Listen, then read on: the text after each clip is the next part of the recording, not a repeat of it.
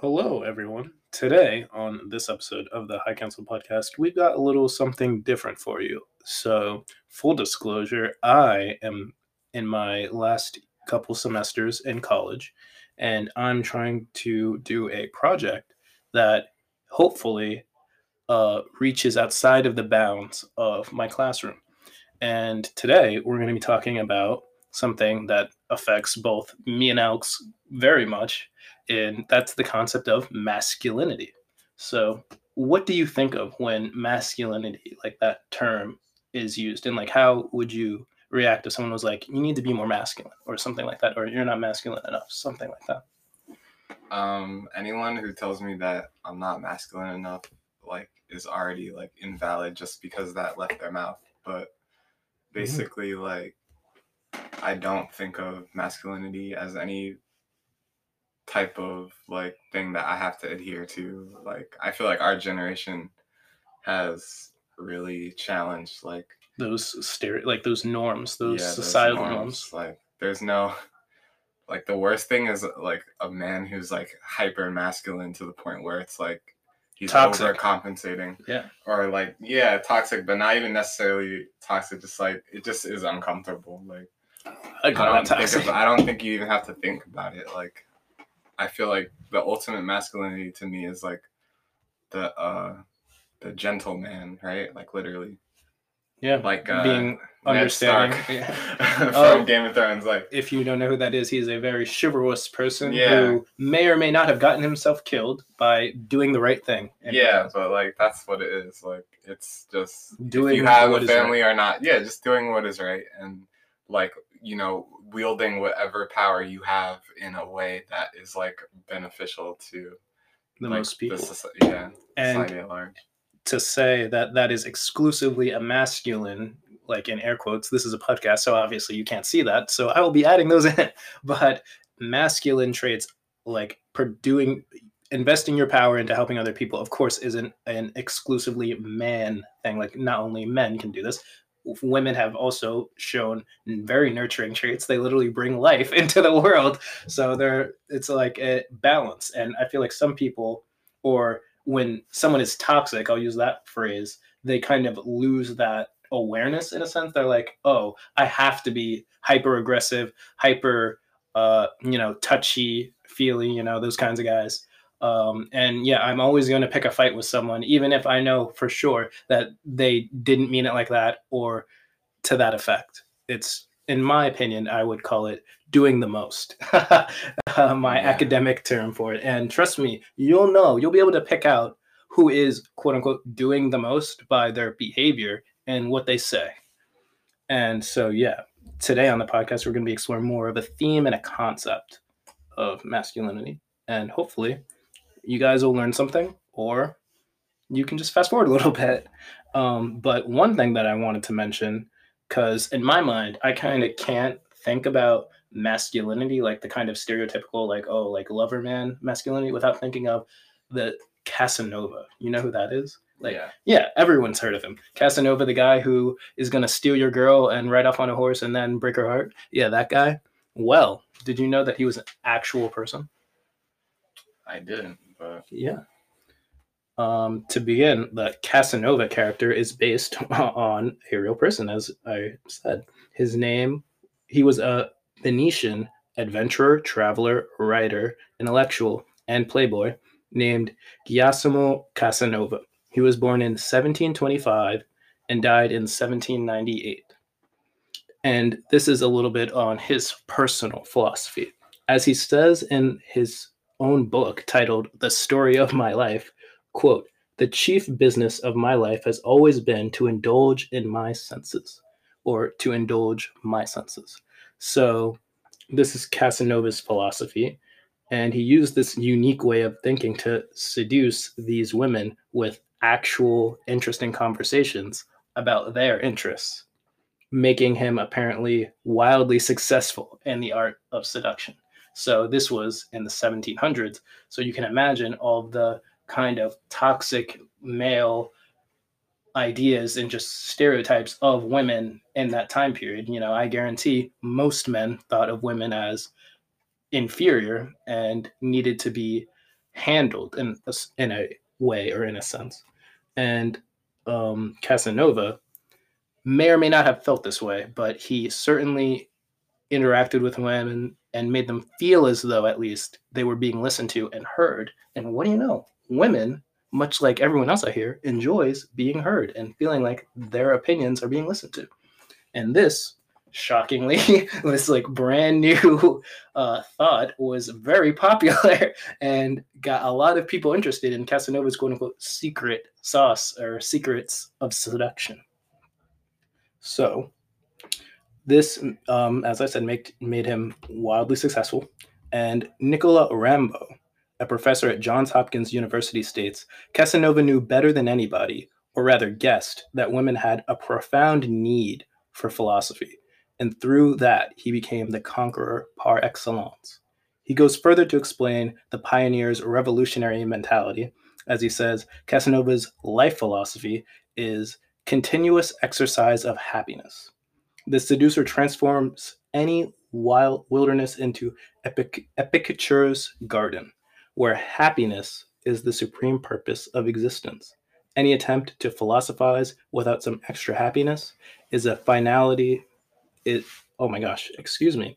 Any attempt to philosophize without some extra happiness is finality. Wait, without extra happiness as finality is nonsense. So this is gonna confusing. I'm sorry, guys. I'm reading off a script for the first time. So if you're a little confused by that, let me just run over it again. Any attempt to philosophize without some extra happiness as finality is nonsense. So essentially, if you're engaging in philosophy or just life in general, and your end goal isn't some kind of gratification or happiness at the end of whatever you're doing, why are you doing it? And that's in general Casanova's philosophy. And through this philosophy, as we've said already, he was incredibly successful, not only in life, but with women, with, with what a lot of us men, or, you know, the stereotypical man is supposed to be successful with or have some kind of allure with, you know. Um, the stereotypical man isn't incapable of talking to or having a relationship with a woman, if that makes sense. So, yeah, this female gravitation or allure eventually became a symbol for not only Italian masculinity, but masculinity in general. So, this Casanova character would be later, like as he would later to be known as, would eventually become an idealization and a stereotype in itself, and would lead to a lot of men being filled with disdain for being compared to a literal Casanova uh, and this is what I kind of wanted to expand upon how um, certain portrayals of masculinity in media and even in real life can be harmful and make it a perpetuating cycle of toxicity and a lack of a better word. You kind of get that? Yep. And what do you think about that? Do you think that's an interesting way to live? Like, do you think Casanova is revolutionary? For the time in that society, perhaps.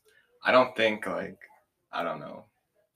I feel like when we talk about, like, the meaning of life and, like, or just, like, philosophy in general, like, that, like, the end goal of it should be happiness is kind of, like, problematic because like why not just be like if you're a drug addict why not just keep taking drugs that make you happy? Like or if i don't know like you always have to deal with unhappiness and like discontent and like i don't know suffering in general. So like i don't necessarily think maximizing happiness at all costs is like necessarily the best way to live but well that's my opinion I'm hearing you, and let me push back slightly on that because I don't think that's what he's saying. I think that he's trying to say you shouldn't be wasting time like loafing and just languishing in your despair. Um, so I'll use myself as an example. I really hate that like anxious feeling of needing to get work done. Like my head will almost never let me forget that I have something to do, you know? So like whenever I'm doing anything, almost in the back of my mind, I'm like, oh man, I have a project due. Oh man, I got a paper due. And I I would suppose I'm just, you know, supposing quite literally from Casanova's philosophy, he would recommend instead of playing video games, let's say, to try and forget or just like relaxing or whatever, and then just feeling nervous and not even really being able to relax, you should try to at least start that project or paper. That way, you later on you can have the happiness of not having to do it or, or wait till you drop out and then you won't have to feel guilty. That is true, but then it would lead me to more sadness later when right. I don't have a job. Yeah, when not I don't have a job and I'm even poor.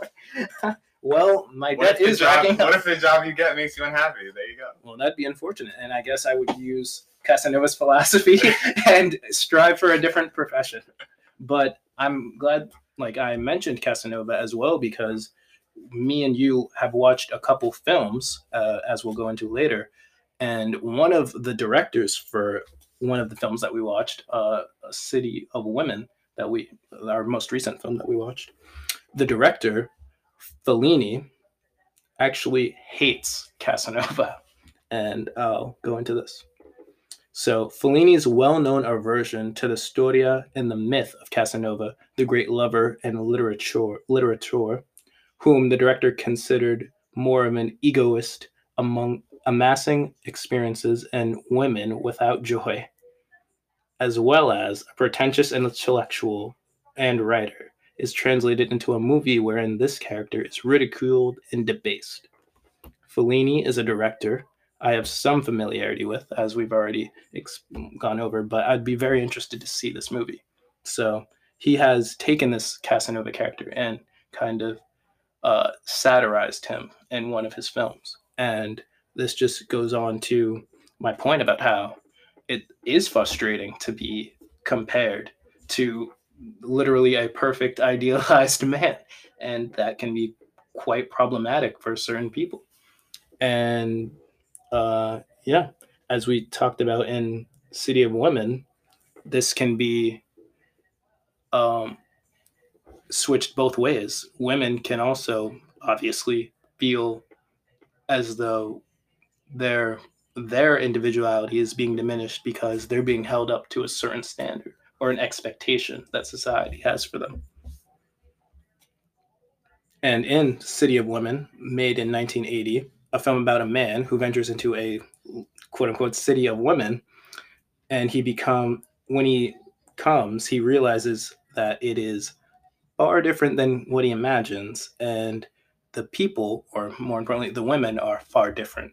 And he gets into all these weird shenanigans, and it's quite frankly a very strange place, as you saw in the movie. And uh, yeah, it's a interesting look at what men and women go through, as well as showing the perils of a man just trying to chase women for the chase of women, as you saw.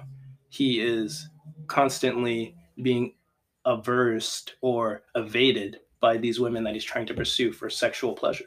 And he is married, so he shouldn't be doing this. He has someone with waiting for him at home, but that's the expectation, I suppose. What do you think about that? What's like, the expectation? Uh, that you should be chasing women. Like, hey, if you're a man, you should almost not not be able to control yourself, but you like it's kind of expected in certain cultures that you indulge yourself. Let's say in multiple partners.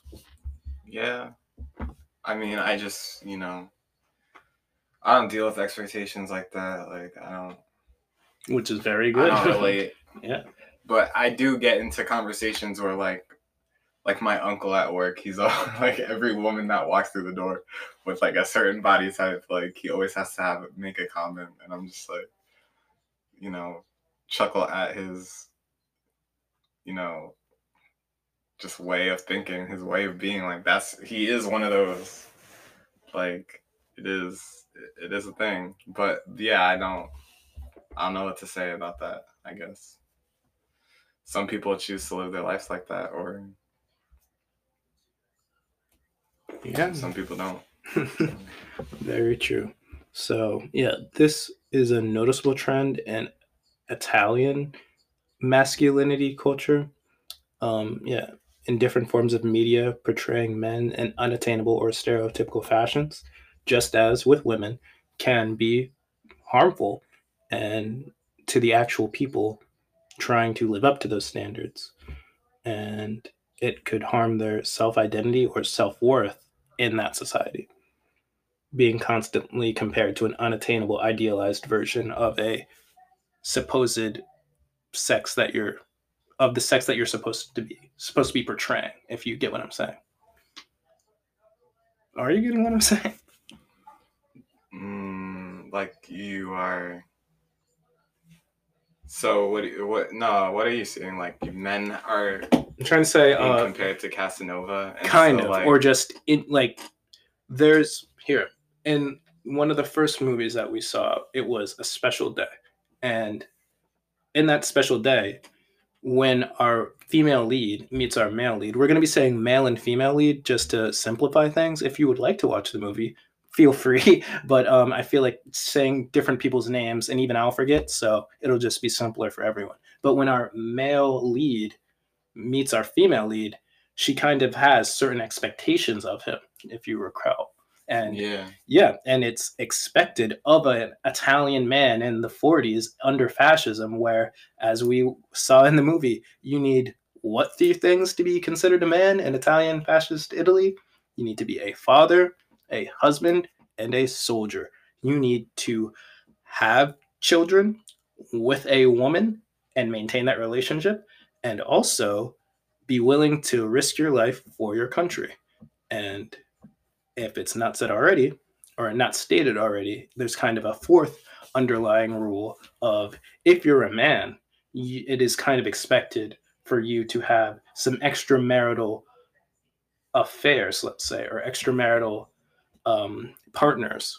And the woman, in most cases, is just simply made to deal with it because that is the society, that's the culture, that's the expectation of a man in in 1940s Italy under fascism, and it it goes even further than that in many respects because Mussolini, who was the leader under the leader of Italy under fascism, he literally used the government to incentivize people or men to have children or women in this case men and women to have children if you had a certain amount of children the government would literally give you money and if you were single a single man, the government would literally tax you, taking money directly away from your pocket because you chose to be single or you were just ugly, I guess. and I'm sorry for anyone listening, but jokes, jokes.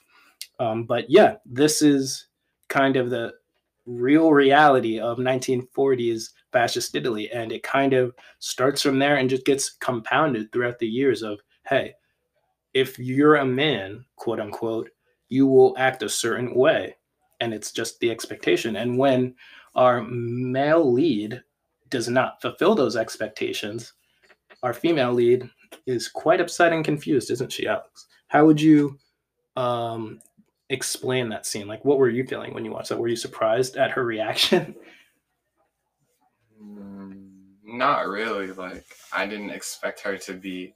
Well, first off, like, she wanted something out of that, like, you know, relationship or exchange that she wasn't getting. So that's one.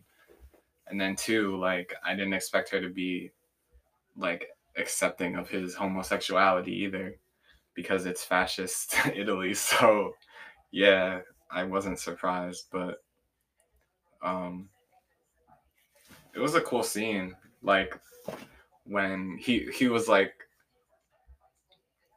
here you are about to cheat and you're you're judging me for the fact that I'm gay. Don't like, want to cheat. That's, yeah. that shit still happens. Like people really are out here doing all types of things and then looking down on homosexuals. Like it's crazy the like hypocrisy that like people just just walk around with and like don't eh, like don't analyze or examine like themselves. So yeah, it was kind of typical. Like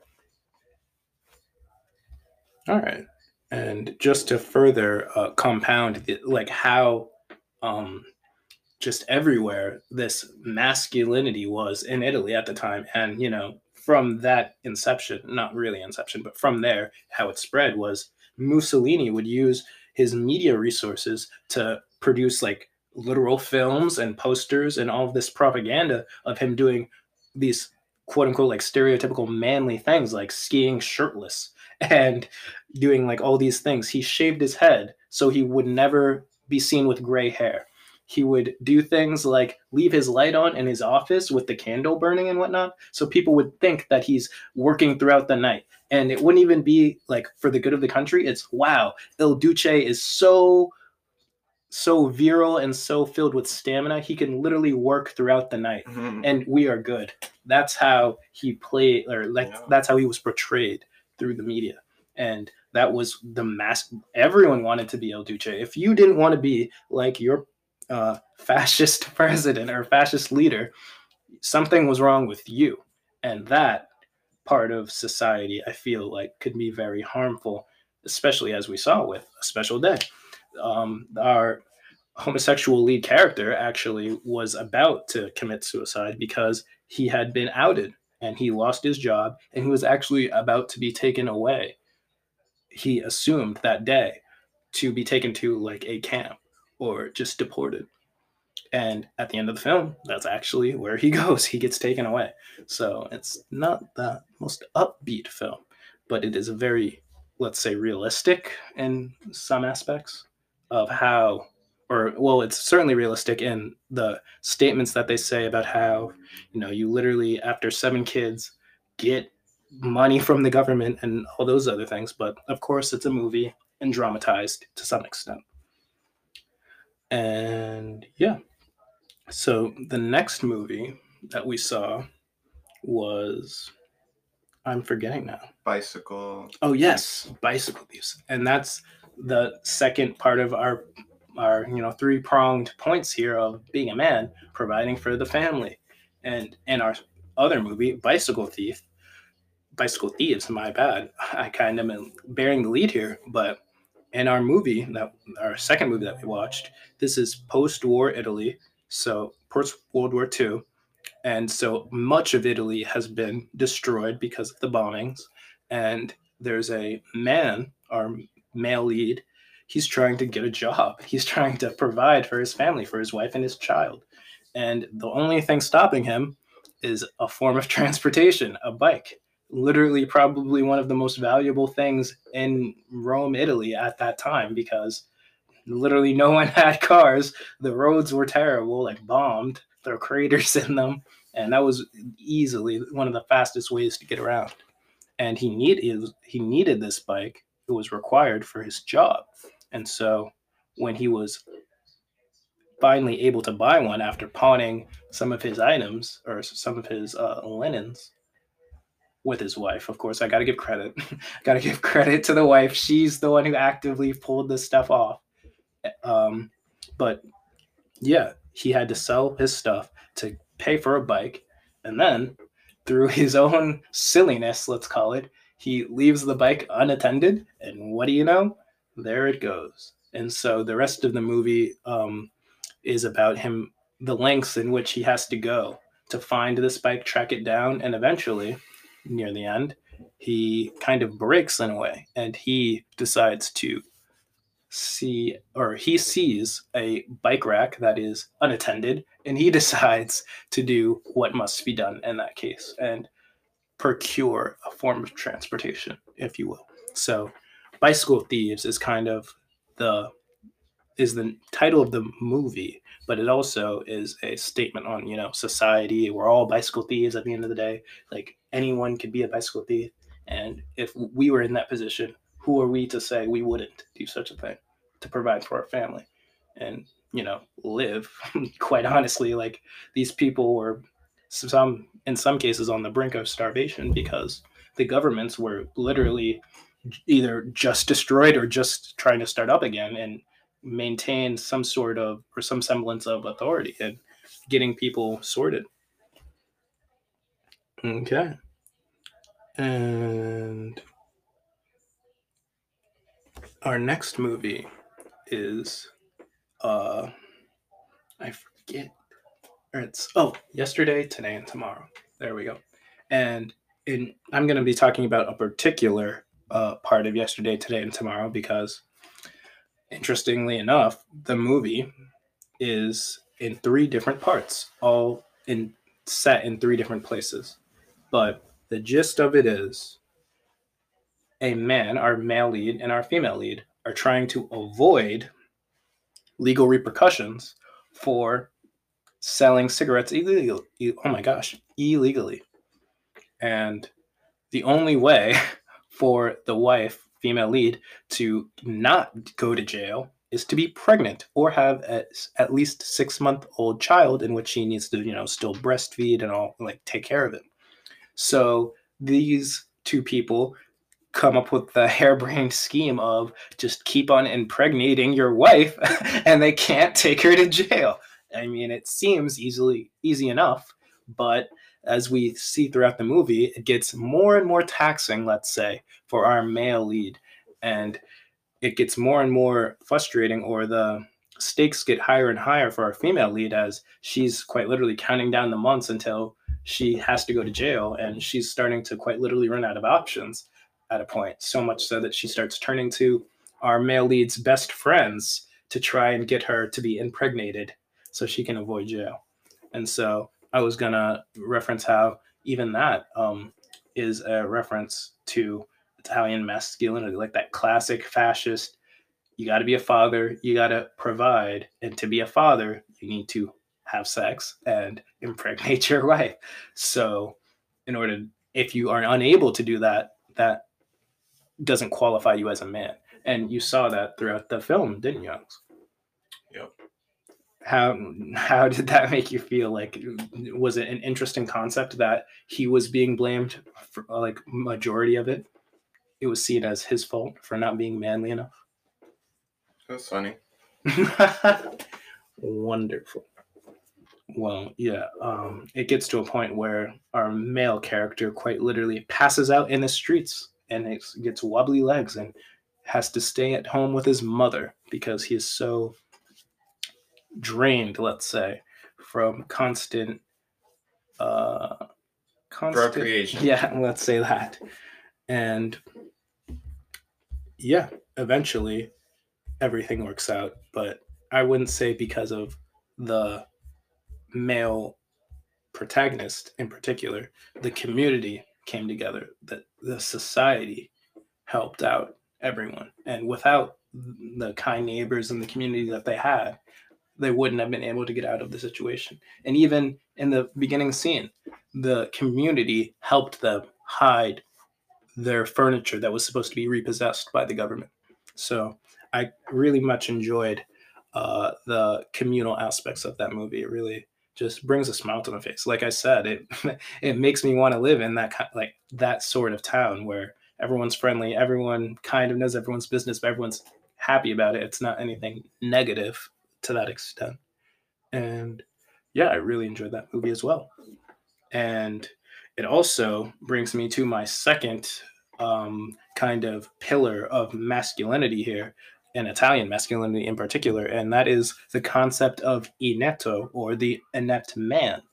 And that is another fun uh, kind of stereotype, fun stereotypes, yes, of Italian male culture, where if you're not an quote unquote real man, but you also so happen to have male genitalia, well, then you might just qualify as an inetto or an inept man. And to really understand what that is, we saw our we did our film research. And what do you think, or what would you say are the qualities of an inept man, Alex? Um a man that primarily thinks with his genitalia rather than his brain. very interesting way to put it. Well, here, I'll add a little bit onto that. He is also very unsuccessful with his endeavors. He often isn't um, competent, let's say. He often bumbles or fumbles his way through life. And he's really only where he is right now because of someone else's help or he is in the right like social class. Paired with the Inetto, uh, a female counterpart or a female in his life that's prominent who tends to take care of or provide for this inept man. It usually is her making the decisions or being the active one in these stories. And he's usually the one, you know, chasing after her or trying to go along with the plan. Or he's usually the one who sometimes messes up the plan. And you see this throughout certain films, like, as we've been saying, uh, yesterday, today, and tomorrow, our male character is blamed for being inept. Um, so, an Inetto kind of, in my opinion, can't exist without uh, another female character to not play off of, but I feel like in Italian cinema, it's portrayed as a strong woman manipulates or can uh, or can manipulate has the possibility of manipulating this inetto or inept man. And a lot of the time the inetto isn't even aware of him being used in a lot of cases.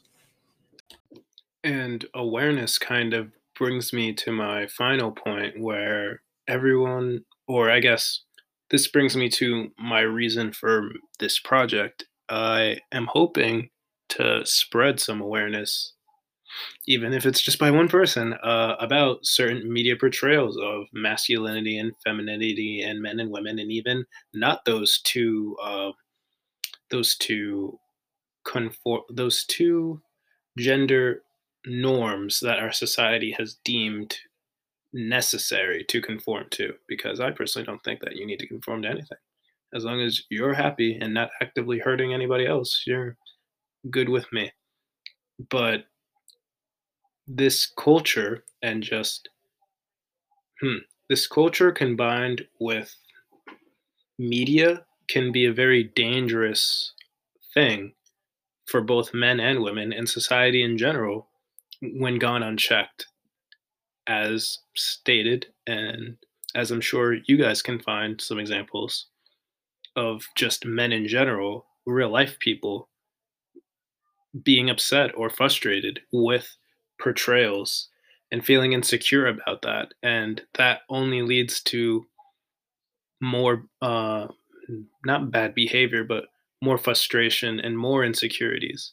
And I feel like if everyone was a little more aware and maybe a little more empathetic, we could maybe have a little better society. Uh, thank you for the listen. This was a little bit of a longer episode, so I appreciate everyone who stuck with us. If you enjoy podcasts like this, maybe we'll do another one if you guys let us know. But in general, we are pretty light on the topics and on the research. We do know what we're talking about, but definitely shorter episodes and more laughs and more fun, or at least we try to be. Uh, thank you again, and have a good day. Goodbye.